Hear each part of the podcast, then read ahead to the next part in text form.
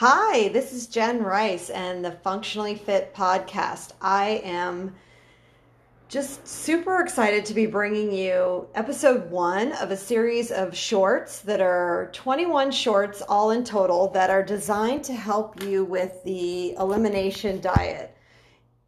If you want to refer back to the, ins and the outs of the elimination diet, who's it even for, what's it for, how does it work, you've probably come to this episode and you know this is something you're going to do. You're ready to dive in, and I'm here to provide a sort of a little shorts guide where we can dive, we could go into just a few of the tips that might make uh, make this process of the 21 days a little bit easier because I've done this personally. It's not easy. It's 100% worth it, mm-hmm. but it is not easy. So let's just go real quick into today's topic of preparation time and taking time to prepare. So, this is probably one of the best tips that I can give anyone uh, doing the elimination diet.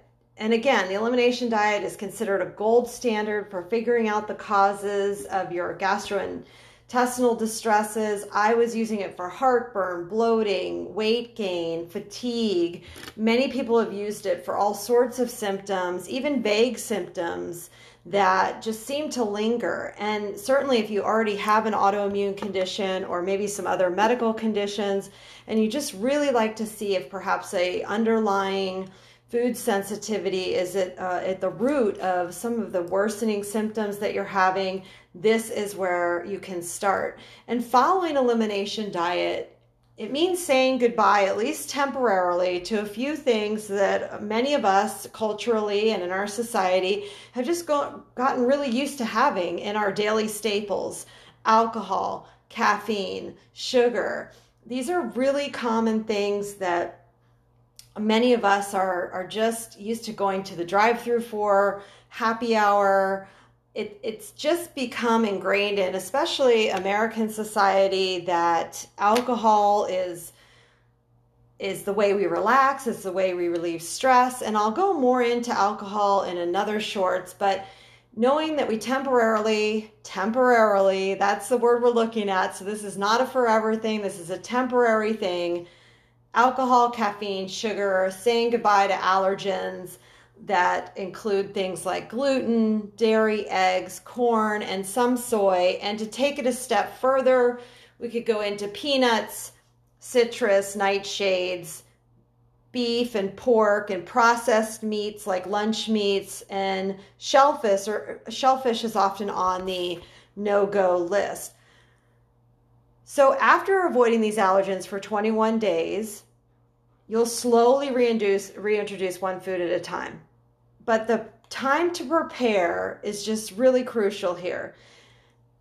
It's important to know what you're getting into. I'm hoping that the previous episodes have have shed some light on that for you, giving you a little bit of encouragement and that we you know, we can do this. I have done this. I was the least likely person to be able to do this successfully. There were many, many foods I was attached to, or at least I thought I was emotionally attached to, and we can change some things. So you may want to enter like a weekend or, or an entire week before so that you can stock up on different products like snacks or different foods and begin when when you can. But let's say today is the day and you are ready and it is day 1.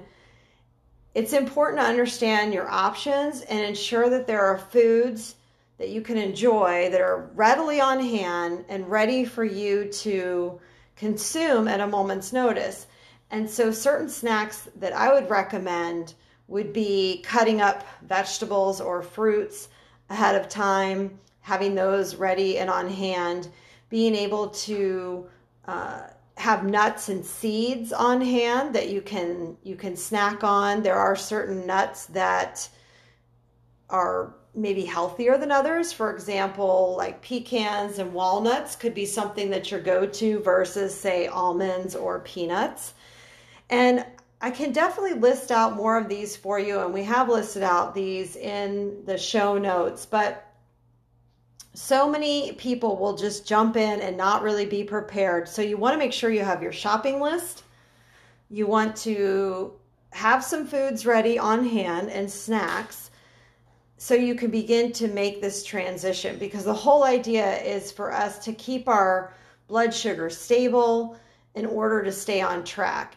And so we're talking about healthy fats, proteins, carbohydrates at every meal and when you look at the shopping list, you're going to be able to pick from different things that will create a meal that will be filling to you. It doesn't mean that you're having a lack of food. It, this is not a um, less food option. In fact, I began to eat more food than I ever had eaten before based on the fact that the foods I was eating were very, um, you know, were very healthy and not full of a bunch of fillers or artificial preservatives. So, for day one, taking time to prepare is key. Prepping up for the days and weeks ahead, having recipes on hand that you can just jump to, and also having on the go foods on hand that you can jump to, whether that's an apple and some kind of non peanut nut butter, or maybe it's a certain type of bar that meets all the qualifications of uh, the elimination diet. So,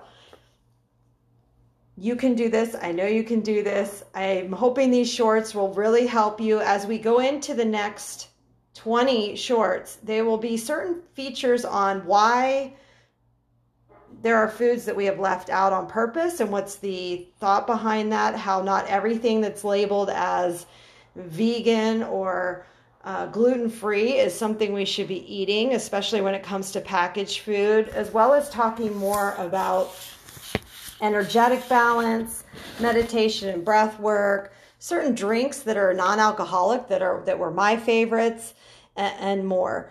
And if you like this content, consider subscribing to the podcast wherever you're listening. We are available on multiple platforms, so the best way to support the podcast is by hitting the subscribe button. We also welcome feedback. You can certainly send us a message at any time through through the podcast message area. And if you'd like to review the podcast, you can do so on the app that you're listening. And before we jump off for today, I want to mention that this 21 day elimination diet companion, the shorts that we're putting together, has been sponsored by Love Your Gut Club, which is a membership platform that was created to heal and optimize gut health. So you can really begin to age well and age without all this chronic disease, multiple prescriptions. Um, just because we're getting older doesn't mean we have to have health that's less.